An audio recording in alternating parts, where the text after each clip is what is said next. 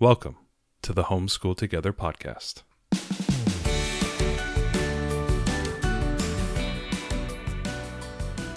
Where one working mom and a stay at home dad help you navigate the nuts and bolts of the growing and dynamic world of homeschooling. with a focus on early learners like me. All the ins and outs of building and maintaining your homeschool life. Homeschool. Find out tips and tricks to make things like this easier. I'm reading. And ultimately, enjoy educating your kids. And what's that last thing? Have fun together. Did I do good, Daddy? yeah, you did, sweetie. Good job. Hello and welcome to Homeschool Together podcast. If you can take a minute, head down into the show notes, connect with us on social media Facebook, Instagram, check out our great resource guide that we have out. And if you could, head on, on over to iTunes and give us a review. We'd really love to see that. Ariel, today we have a great interview with one Oh. of the. She the- was lovely. I just I'm gonna With- gush. I don't know before you the- even say it. She was lovely. I it's I feel like Can we say she's the Oprah of secular homeschooling? I mean I don't know that I would say that. Um but she's pretty amazing and so here's some background. So we today we are talking with Emily Cook from Build Your Library Curriculum and uh, that's the secular homeschool curriculum that we are using with our daughter. We are so excited about it. And for me, this is, I don't know, I feel like this is like the moment when we've made it. We on the podcast, we have made it. We- We've pulled a heavy hitter in. Well, and, and the reason is for me, when we, We're, we've we're in the big leagues. We're out of the minor leagues. We're in the big leagues now.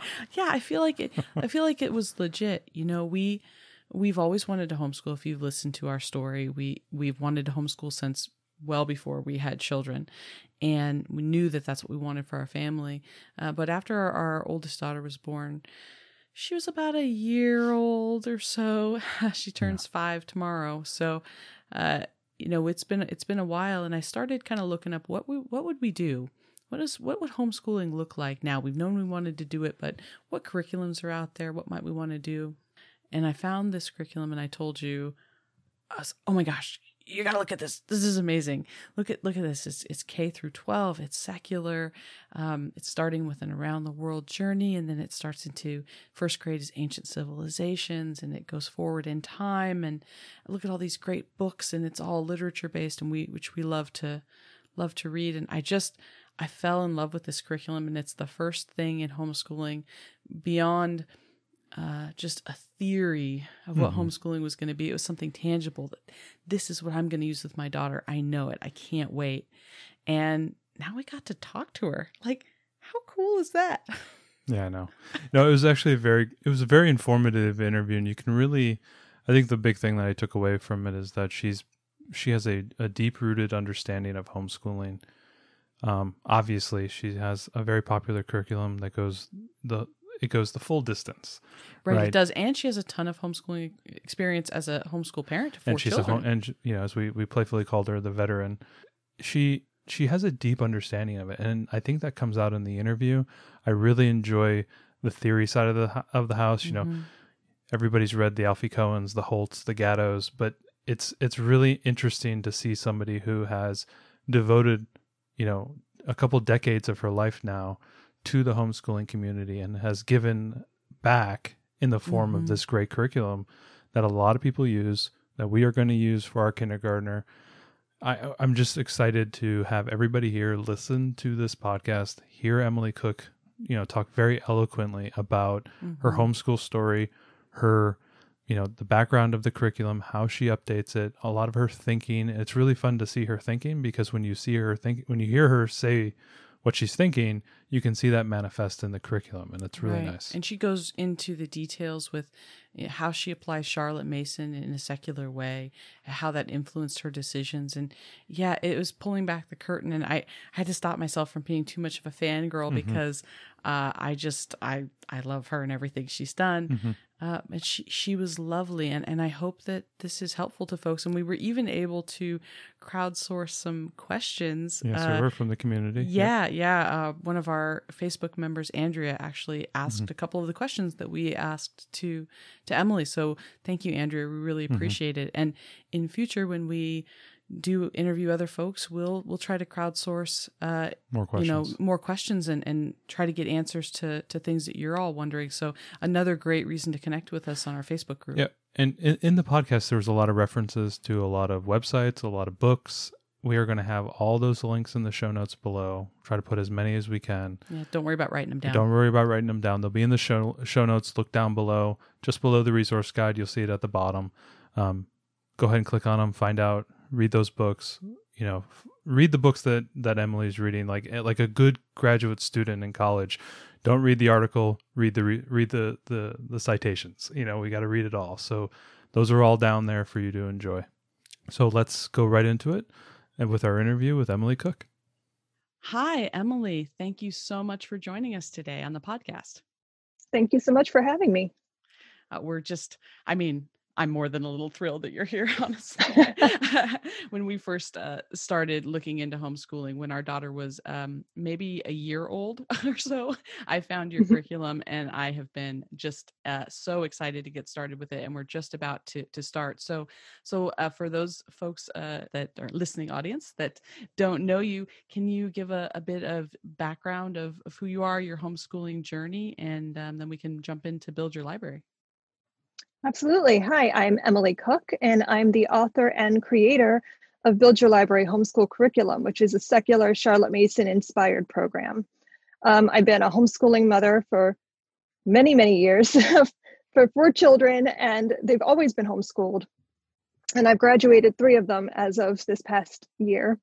So, two of them are now thriving in college. And so I think it's been 18 years that we've been homeschooling. And I'm down to just my last one, my youngest, who's 11 year old. So wow. It's it's been a long time. that that is um so we, we can refer to you as the homeschooling veteran for, for the most part. that um, that always sounds so weird to me.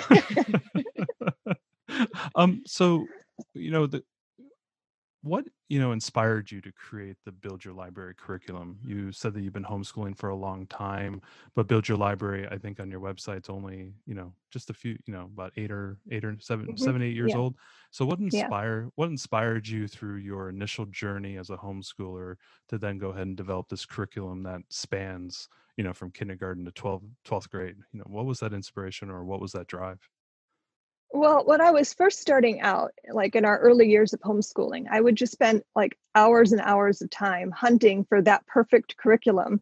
And I think we all do that. But like, I just, we tried so many different things. And I discovered Charlotte Mason and literature based learning pretty early on. And I knew that that's what I wanted. And that's exactly like, that was my drive. I wanted that curriculum. And so when I started like really digging in and looking for like what literature based programs were out there, everything I was finding was just very religious. And so I was constantly having to change things and like rework every program that we did. And it got to a point after several years of that that I was just writing my own because nothing was working the way I wanted it to. And so I, I just sort of decided one day that I was doing this on my own and I didn't need to use somebody else's curriculum anymore. So at that point, I realized that it's not just me out here trying to do this. Like there's a hole in this market that I had figured out how to fill for my family. So why not try to see if I could help fill that gap for others as well? So Build Your Library is basically built on my experience just homeschooling my own kids in this particular style. So well, what about what is it about the literature based curriculum that kind of grabbed you as a homeschooling parent I have always been a bookworm. Like, I know my mom tells stories about how when I was like three years old, I taught myself how to read. And I would scream myself to sleep every night from birth, basically. And as soon as I learned how to read, I could go to bed quietly. So I just, I've always been a reader. I've always loved reading. And I would get in trouble all the time in school because I was always reading something else instead of doing what I was supposed to be doing. So realizing that I could teach my children with real books. We didn't have to use textbooks. We could actually just read things that we enjoyed and learn from that was just a game changer. So this is inspired from Charlotte Mason. Would you be able to kind of give us the elevator pitch on Charlotte Mason, what it is, who she was? Yeah. so Charlotte Mason was a 19th century British educator. And she was quite revolutionary for her time because she believed that children were whole persons with their own minds and their own ideas, not just empty buckets to be filled with knowledge. And she spoke of education in three parts education is an atmosphere, a discipline, a life. And it's not just reading great books. I mean, that's a big part of what I do and what I've taken from Charlotte Mason, but it's really, there's so much more to her theory than just reading living books. It's really about educating the whole child.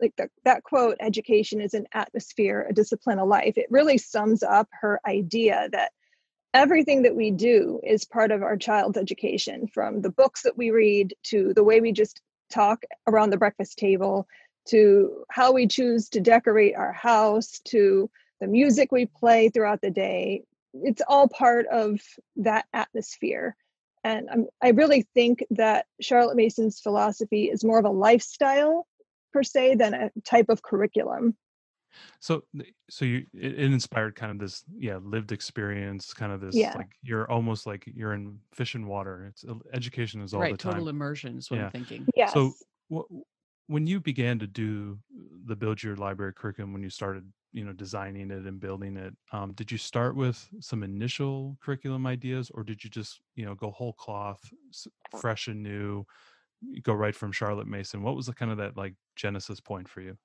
Um, uh, I had been doing um, a basic like four year cycle for history. So that was a big part of what I wanted my program to be because I just think that makes the most sense to me to to gradually like work through history chronologically. And so that was a big component that I wanted to include. And there's just so many great books that I'd read with my kids or that I'd wanted to read with them that I wanted to include. So, um, and of course, I tailored it to use Charlotte Mason's ideas of narration and copywork and dictation and those types of things that really worked well for us in our homeschool that I thought would would be sort of a universal like this is the way to do Charlotte Mason and that I wanted to include in the curriculum. Could you describe like um maybe you know just as an example of like what a what a year of build your library looks like? You know, maybe for a, we have we tend to focus on younger audiences here with uh, Mm. early learners, with kindergartners, first, second, and third graders. That's kind of our the niche of the listeners that we have. You know, what what are they expecting if they you know worked on a build your library curriculum for those years? Um, well, then I'll talk about level zero since that's Okay. probably the level that your audience would be the most interested in. Um, that would be a world geography year. I've always loved geography. I've, I've loved reading about other cultures and other places and that sort of thing. So I really wanted to include that in Build Your Library. And we actually have two world geography years, level zero, and then we come back to it in level seven at a more middle grade level. But basically, what you're going to get in level zero is you're going to cover geography. And within geography, you're going to be cooking, you're going to be doing art.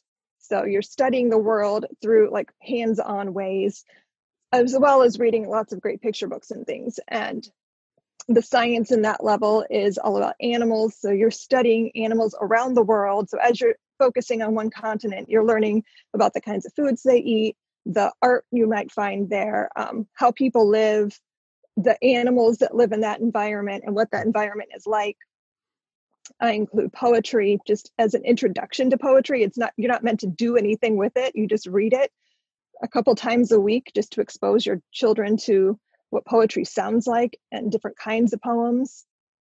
And there's a lot of like fun activities around it, but it's not really any like writing or there's no narration, there's no copy work or dictation at that level because Charlotte Mason believes you should wait until a child is at least six to begin that. So I don't include any of that because level zero is a very gentle sort of introduction to what homeschooling looks like.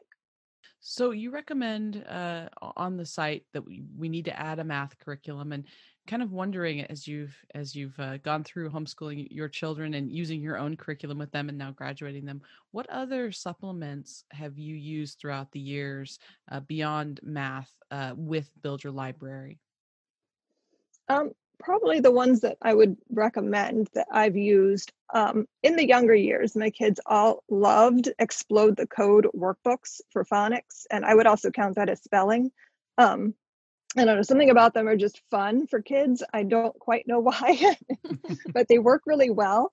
Um, we also used handwriting without tears. I don't know if it's because my children are all left handed, but that program just really worked well for them. In the middle grade years and elementary years, we've also used um, JacKris Publishing, their workbooks, um, Growing, Growing with Grammar, and Soaring with Spelling. Those are the ones that we've mostly used. And they are really bare bones, but they work really well. And my kids all, for some reason, love workbooks, which is weird to me, but but that really just hit their need for having workbooks. Um, I know in the older years, my twins struggled a lot with writing, and the thing that we use that I think worked the best for them is Writing with Skill by Susan Wise Bauer it's not so much something they enjoyed using, but I think it works really well. It's a very solid program, very thorough, and it definitely got the job done. But for something more fun, I would say Mad Libs is one of our hands down favorite things that we use because it's just silly and fun. And I feel like they all got a really good grounding in basic grammar in their elementary years just using Mad Libs. Like, I don't think we even used a, like a formal grammar until they were all about somewhere around 10 but we did a lot of Mad Libs, and I feel like we blew through a lot of the early grammar stuff because of that. With a lot of parents, there's multiple kids in the household, and it sounds like you. Have, I think you have four. Um, we have we have a lot of our listeners who are on our Facebook page um, have said that they have multiple kids in the house. Do you do you recommend um, you, how to use your curriculum with multiple kids in the you know in the same room or in the same household? How how, how do you you know guide people in doing that? I always recommend, especially if you have a fairly close age range, to try to combine into one level because it's just it's a lot to try to juggle, especially if you're new to homeschooling and you don't want to be doing two separate levels if you don't have to.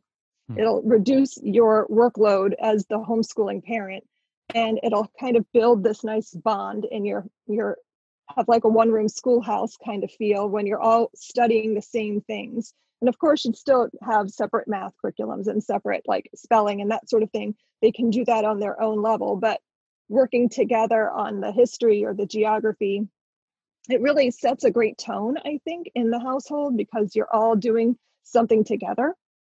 How far apart would you know maximum age range or or would you take two levels and kind of combine them into one big study for both kids? Our, our kids are three and a half years apart so we're kind of looking at how would we do this as they get older? I actually think three to four year range is probably the, the biggest stretch i would recommend for combining just because otherwise if you have like a six year old and a 12 year old that's going to be too hard to combine in one level because the six year old's not going to be able to handle the material that the 12 year old can handle and your 12 year old is going to think everything the six year old is doing is too babyish you know? Mm-hmm. so i think a three to four year age gap is probably the widest. I know my kids my older three were three years apart and we always did everything together and then my youngest came along and she had to do everything separate from them because it was just too big of a gap Oh, I see. So so if you're going to do one level, would you recommend like splitting the difference between the ages and you know if you've got a um you know a, a 6th grader and a 3rd grader going with a 5th grade or 4th grade, you know, level, like do you do you split the difference or do you do you tend on the younger side and then give harder things to the older learner that are more appropriate for his or her age? Um, I really, I, I think this really depends on the children because mm I mean, some younger kids are mature enough that they can handle a higher level, and some older kids would prefer to be at a lower. level. So it really depends on your kids and what they're capable of, like what their comprehension is like.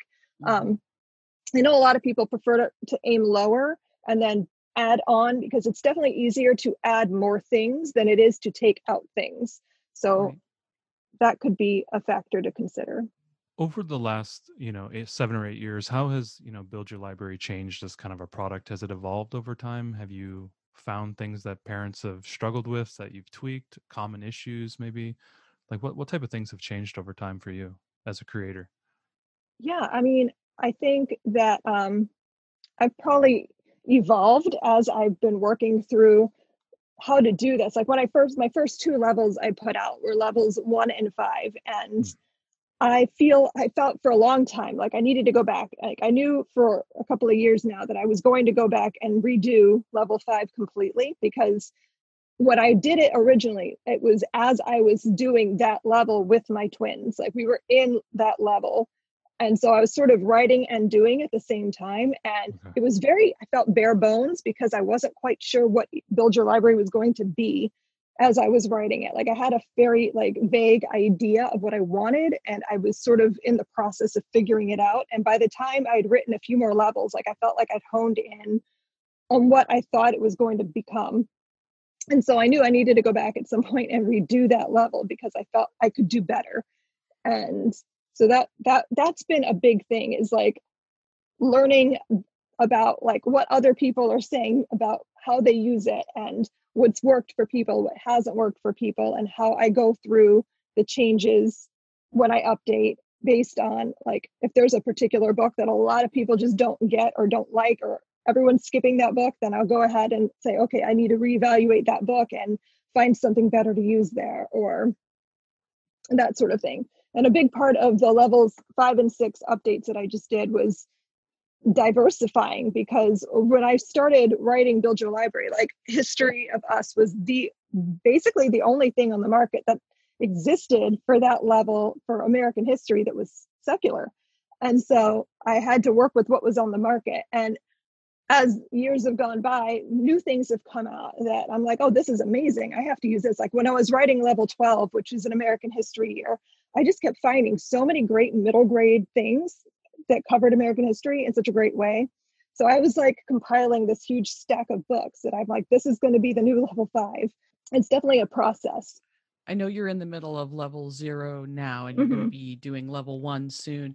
Um, I'm yeah. very excited about the history quest. Can you talk a little bit about the change from Story of the World to History Quest, and and what you see as the uh, the the big uh, improvement in in the change? Yeah um, well like i said before like the, with history of us story of the world has been it for the longest time and i i know that people have issues with it but that's it's like the only thing on the market that mm-hmm. works mm. the way i want it to so it's sort of been i've been stuck with it for a long time and i still like story of the world because it's a storytelling way of teaching history which i just think is a great way to study history so when i talked i remember talking to kate Uh, at Pandia Press a few years back, and she was telling me about this new product they were going to have, History Quest. And I got so excited. so I've been like, okay, but you have to pass me this. Like, I need to see it so I can I can work on my new level one when that comes out. And so I've been very excited. I've been reading through it with my youngest. We read through most of it last year, and I thought it was really great. It's a great like improvement upon story of the world in that it's it still teaches in a storytelling way.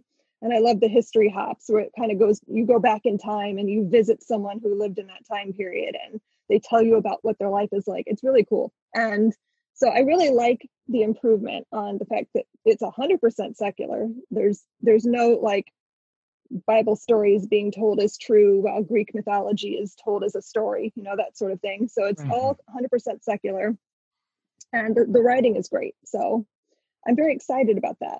So, and they plan to come out with future uh, future levels of that, right? I think they do. They only have the they yes. only have the first one now, and so are, are the you? The first one's out, and I know the um, Middle Ages one. I forget what it's called. I think it, they call it Middle Times, maybe. That's coming out really soon. I'm not sure exact on when the the actual release date is, but I know it's very soon. And I don't know beyond that if I'll be using any of the other history quests in Build Your Library because I believe that they're going to be doing a American history, I think, after that, which wouldn't line up as well with what I do. But definitely the first two books are going to be used in Build Your Library. Okay, great. That's terrific. Um, can you can you talk about uh, other upcoming upcoming things you might have uh, beyond the updates for level zero and level one? Yeah, I'll be doing. I'm basically this is like the year of the update, and it's going to continue into next year because I'm basically going through everything.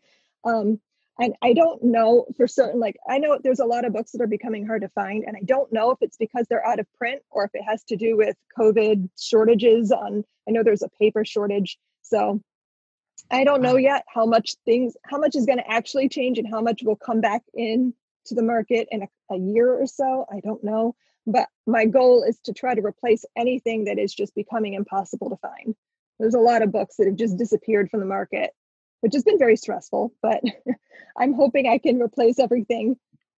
And you used to be able to get things used, and now the used market's Yeah. dried up. I was trying to find uh, around the world art and activities for level zero. Oh, that book like is impossible. Yeah, no. impossible. I should have bought it last year. You know, it's like, oh, I have time. I'll get it later. It's like, no, you you really you just can't find it. It doesn't exist, right on the on the used market. And I know you're replacing Yeah, that now it's with been like art. that for it's been like that for a lot of books like all of a sudden all at once and i'm not used to that. I'm used to like oh this book went out of print so i'll replace it here and there throughout like the course of writing this but like for everything to go out of print all at once has been a little bit stressful but i'm excited when i find new things though so.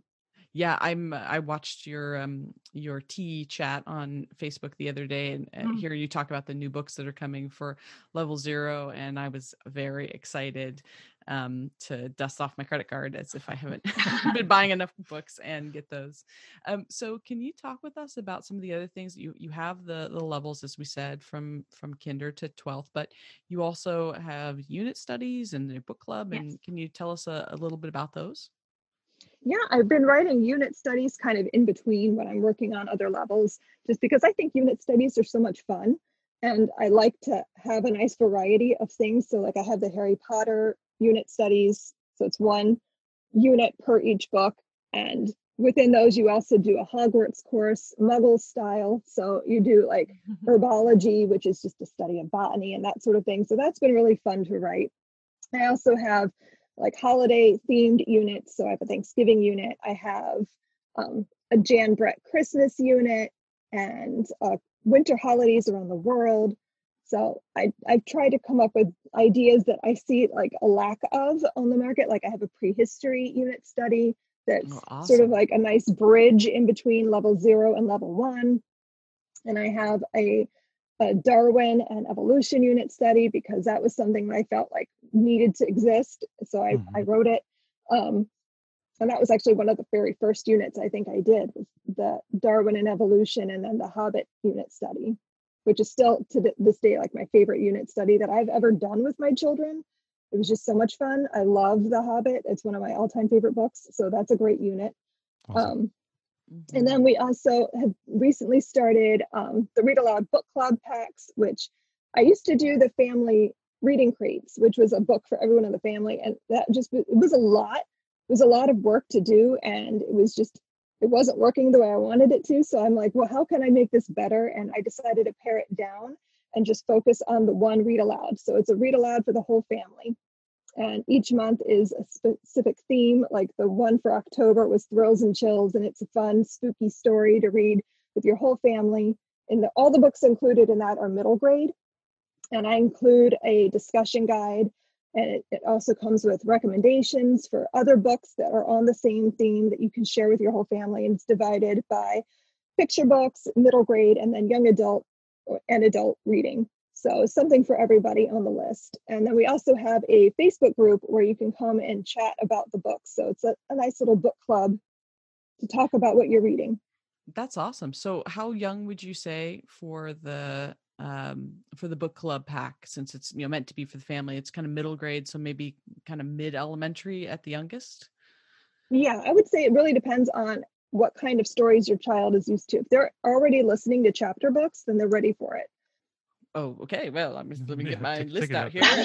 Check it we just finished doing a harry potter with our uh, just turning five year old this week Mhm. and uh, i was like oh that unit study i'm just gonna be we'll just go back to it in a few years when she's a little bit older and then we'll we'll be able to do that with it but we're very excited So a lot of the people who are listening to our podcast, ten, we tend to call them accidental homeschoolers, or they're very new to homeschooling, um, and like our all of our lives orbiting the the black hole that is COVID. Yeah. Um, yes. you've obviously probably seen a huge surge in interest in your curriculum. Um, have you seen common problems or issues that keep cropping up to new homeschoolers that maybe you've seen on your message boards or you know issues that have been reported to you that people are struggling with could, could you talk a little bit about those issues that maybe you've heard about and maybe some solutions you could offer them I think the biggest one is, especially for people who are like brand new to this, is that homeschooling does not look like public school. And you have to kind of let go of some of those ideas that you've been have been ingrained in you, like structured routines and things that you think school looks like. It doesn't look like that when you homeschool. And I think the biggest thing I would recommend is for new brand new homeschoolers especially covid homeschoolers to just like take a month and do nothing decompress deschool and let like take that time to read and read as much as you can about homeschooling and what homeschooling looks like and read blogs read books like do some research on homeschooling before you start jumping into anything because i don't know i know for myself like way back when i first started I just kept buying curriculum after curriculum after curriculum because like I, I couldn't find exactly what I was looking for, but I knew like this wasn't working and that wasn't working. And so I think taking that month to re- really focus on like what does this look like and what will it look like for my children will go a long way to just making this whole thing easier and smoother to transition to. So Ariel and I just put out a podcast. One of the questions we've been seeing, uh, issues that we've p- had people um, mention is am i doing enough? This time mm. the amount of time i'm putting on and we actually did a deep dive on you know what an average day of a kindergartner first grader and second grader looks like like minute by minute and then comparing in, that to in public school. Yeah in public mm-hmm. school and comparing that to say a homeschool experience. What type of you know for that parent that's asking am i doing enough? or how much should i be doing? What is a you know for a kindergartner maybe as an example what what's the level of time they should be committing to the daily homeschooling routine? I would say, and it usually shocks people, for a kindergartner, no more than like 30 to 45 minutes a day. That's it. And that's structured. I'm not talking about playtime or like nature walks and things like that, but like actual structured learning should never take more than like 30 to 45 minutes for a kindergartner. Just because they're in school for hours doesn't mean they need to be working for hours. That's a great way to like ruin school for your children i think is to like force them to sit down and, and do school for more than two hours at a time. That's just too much for a child that age. So you wouldn't include read aloud time in that i'm guessing? No read aloud. Right. i would say anything that the kid is already thinking is fun like reading aloud going for a walk you know mm-hmm. that sort of thing doesn't count in that time. I'm talking about like sitting down schoolwork. And honestly at that age I, I in my own personal experience for kindergarten, all we ever did was reading lessons. That was it. That was our only set like thing that we did. Everything else was sort of just added in as play. Even math. We never did formal math until my kids were at least six years old. So you're talking about this process of uh, you know deschooling and reading up as much as you can about about homeschooling. We've been uh, buried in books ourselves. I just finished Brave Writer, which was really or uh, Brave Learner. I'm sorry, which was really great um, by Julie Bogart. But what other uh, homeschooling philosophy books would you recommend to new homeschoolers to read? Um, I'm going to go old school and recommend The Well Trained Mind by Susan Wise Bauer, just because I feel like that is like the one thing that has the, that kind of scope and depth. It's filled with recommendations. I haven't even seen the newest version yet, so I'm sure it's it probably has a lot more like updated um, recommendations for curriculum. But it's it's probably the one book that I've consistently returned to over the years for just for inspiration or motivation or just like checking in to make sure I am doing what I'm supposed to be doing. so I feel like that's probably my favorite resource. Um, for books specifically about Charlotte Mason and implementing her theory, um, besides obviously reading her own original writings, I would say my favorite is probably Karen Andreola's Charlotte Mason Companion. But I have to throw in the caveat that it's from a Christian perspective, and she mm-hmm. definitely espouses the idea that old fashioned is better than modern. So if you can look past that, I feel like, especially for me in my own experience, I, I feel like it gave me a pretty good grounding of how Charlotte Mason's theories could actually work and be implemented in a homeschool setting. And um, not a book per se, but in my early years of homeschooling, and even today, I still go back and read up on stuff. But I loved Melissa Wiley's homeschool blog. It's I think it's called Here in the Bonny Glen. And mm-hmm. just she was super in, inspirational and I just I wish like I could be her sometimes. I feel like she's my ideal homeschool mom. Um, but her high tide, low tide schooling that she wrote about was just very informative for my own homeschooling. And so I feel like I wish she'd compile all of her blog into a book because I, I just think that would be great.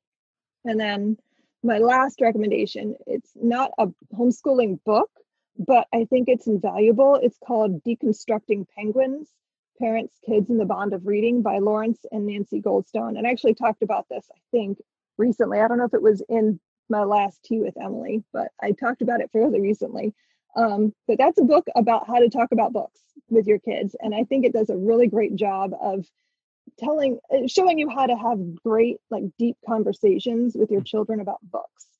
And that, as well as a literary analysis talk I listened to once, I think by Susan Wise Bauer, that really helped me learn how to talk about books with my kids. And it also really helped me to write thought provoking discussion questions for the literature books I use in Build Your Library. Great, um, thank you. Could you talk a little bit about your book? Oh, of course. Yes. Um, my book is all about like how Charlotte Mason works in in a homeschool setting. Like I would say my book is basically me sharing over a cup of tea, like what my homeschool has been like and how I've come to the way I use Charlotte Mason's ideas in our homeschool. And I tried to uh, specifically because one of my favorite resources was a Charlotte Mason companion by Karen Andreola, which was very much like how to live an old fashioned life while teaching this way. I wanted my book to counter that and be like how this works in a modern homeschool with you know technology and new books and things that exist now that didn't exist when charlotte mason was alive and i think that that right there has been like the biggest thing for me in how i use charlotte mason and how i tell other people about charlotte mason and that charlotte mason didn't doesn't have to exist in that vacuum of we only use things that existed when she was alive to teach our children I think if she were alive today, she would absolutely love like all of the technology that we have mm-hmm. at our grasp and like all the things that we can do now that didn't exist then is, are still worthwhile and great. Like I think that's such an important thing to point out to people so that they don't get bored with it because I feel like if you you're only reading all those old fashioned books like especially for children who want to read things like Harry Potter and more modern stories like they can't relate to that sort of thing as much so showing that you can still have modern ideas and modern things in, in your homeschooling and still be following charlotte mason's philosophy was a big part of why i wanted to write that book that's great and and i know that you uh do have two kind of a it was a little bit tongue in cheek but i appreciated it um kind of a homeschooling would you build your library university home for parent yes. for parents series of blog posts could you could you yes. tell our listeners a little bit about that yeah honestly that was just me like trying to organize everything. I get a lot of questions where i end up just sharing a link to my blog because i'm like well i have an article all about that. So it turned into me just going what if i just compiled all of this and said here just read this this will answer all of your questions. So yeah that was it was it is a little tongue in cheek but it was just me like trying to be helpful and like organize everything because especially with the surge that we've had this year and with all these new accidental homeschoolers as you put it like that just makes it so much easier for them i think to to find out what they need to know about build your library and how to homeschool in this manner if everything's just in one nice easy package yeah i really liked it it's kind of uh, i'm telling matthew because he hasn't seen it but it's you know, a series of of courses almost and you just kind of yeah. go in order and i i just devoured it and thought that was a great resource we'll definitely put a link to that in the show notes Absolutely. for for the listeners um so you have kids in college so maybe we'll yeah. talk a little bit about you know the the whole education landscape has been evolving over the last decade or so with the you know for for better or worse the common core has come into a lot of people's lives. It drives a lot of like the metrics that we have to meet and a lot of different states have different standards different expectations dis- different testing requirements. How how did you evolve with that with both the curriculum that you produce and then also as as a mom yourself teaching your children. How how did that impact you as your kids moved up through the grades and and, and off into college? How how did that influence or uh, affect you guys? Um, I would say it it wasn't so much um, an influence on me until when I started writing curriculum, and then it was like, oh, is this a thing I should think about or be concerned with? And I don't know for what what I understand about Common Core, it's mostly to do with math and like language arts like grammar and things like that. So I haven't really worried too much about it because that's not like what I'm aiming for in writing my curriculum. I, I usually tell people that this is more focused on like learning how to learn and that sort of thing than like following a set of standards. I think I think the concern for maybe some of the listeners that we have is that they're afraid that they're not going to do enough for their kid for like a first grader or second grader you know with covid they've pulled their kids out yeah. they're they're doing home education. There i think there's this general fear and i mean it's it's well it's well formed because they're not necessarily educators themselves they, they're having to do it here on the fly that they're afraid when their kid goes back into third grade or fourth grade that they're going to be behind or something that, of that nature i think that's the big fear that a lot of people are having. Um, i would say to that that being behind is a myth there's no behind. And I, I know that there's like a set like this is what your child should be doing at this age but i would say that even in a given classroom that's not going to be accurate for every child in the class anyway. Some kids are going to be ahead some in the middle and some are behind and it's not something to concern yourself with unless you know you're putting your kid back in school within a year. But even then i think as long as you are reading with your child as long as they are reading as long as they are doing math at their grade level, that sort of thing, you're not going to get behind. Like it's not it's not really something to worry about. I think behind is one of those big boogeyman myths that we build up in our minds, especially as homeschoolers. Like, oh no, what if we ruin our children? But if you care about your kids' education enough to, that you're putting in the effort to homeschool, then you're not going to ruin them. They're not going to get behind. They're not going to. You're not going to cause them to not be able to get into college or any of those things that scare us and keep us up at night. So Good. No, thank you. You're yeah. an expert, and I just wanted you to say that, and I want everybody to take a deep breath and relax. so you're you're, talk, you're, talking about college, and and yeah. so I, we're kind of we're curious now that you have um, children in college. What was that process like for them to get in? How did the colleges view them as homeschoolers and their transcripts, kind of quote unquote? Um, I'm going to feel kind of like a fraud and that my kids got went are in art school. So it wasn't a huge process and that we didn't have to do a whole, we didn't jump through a lot of hoops. Like they, they got in on their merit as my, my oldest daughter is a creative writer. So she had to submit a portfolio of her writing. Um, my other daughter's in art school for illustration. So she had to submit like, I don't remember what it was, 15 pieces. I mean, yes, they wanted our transcripts and that sort of thing, but they didn't really care about test scores and that sort of stuff. They were for, more focused on, oh, you've completed this kind of course load, so we know you can handle college and you're great at your art, so we we accept you on that. Hmm. Like I think it would be a different story if we had to do some something like MIT or a more academic college where I'd actually have to like submit work and stuff that my kids because I remember we looked at that ages ago. Like I don't even know why I was looking at MIT, but like they wanted like at that time i don't know what their standards are now but it was something like they wanted a portfolio of all the coursework you've done and all your classes. I was like wow mm-hmm. that's intimidating. But but that was also like five years ago so i don't even know what it looks like now but i know i recommend to people to especially uh, as they're starting out in the high school years like just look up a few colleges that you think your child might be interested in especially like state schools, whatever's closest to you, look at those schools and look at what they're asking for in admissions. Like, what kind of information do they need from you as, as a homeschool parent? Like, when we applied to the school my kids are at now, they really just wanted a transcript and their samples of their art. So that was pretty easy, I think. So it's not nearly as scary as I thought it was going to be. I think that's also something to consider too. Like whatever you've built up in your mind, it's probably not going to be as bad as that. The colleges that expect that kind of like crazy amounts of information are pretty few and far between. So most of the schools we looked at were fairly easy as far as what they expected you to submit. Oh, great. Awesome. Thank you. Um, so you know, I think we're coming up to the end here. Is there any guiding wisdom that you'd like to, you know, share with some listeners? Um, know, things they need to think about. You know, message to go forward. Um, I would say my biggest thing to, that I've been telling people lately is just to take a deep breath. You're doing enough. Like you, you're not going to com- do everything in one year. Like there's so much material out there to use in your homeschool that I think it can be overwhelming. So just try to remember that you don't have to do everything all at once. Like you don't even have to do every subject every day. You can take it easy and like do it on a loop schedule, or maybe every other day we do this subject and every other day we do that one. And just try not to overdo it. I know as new homeschoolers, when I was new to homeschooling, I remember I tried to do too much. And so I think it's important to like be able to take that step back and say, what do I actually need to cover today?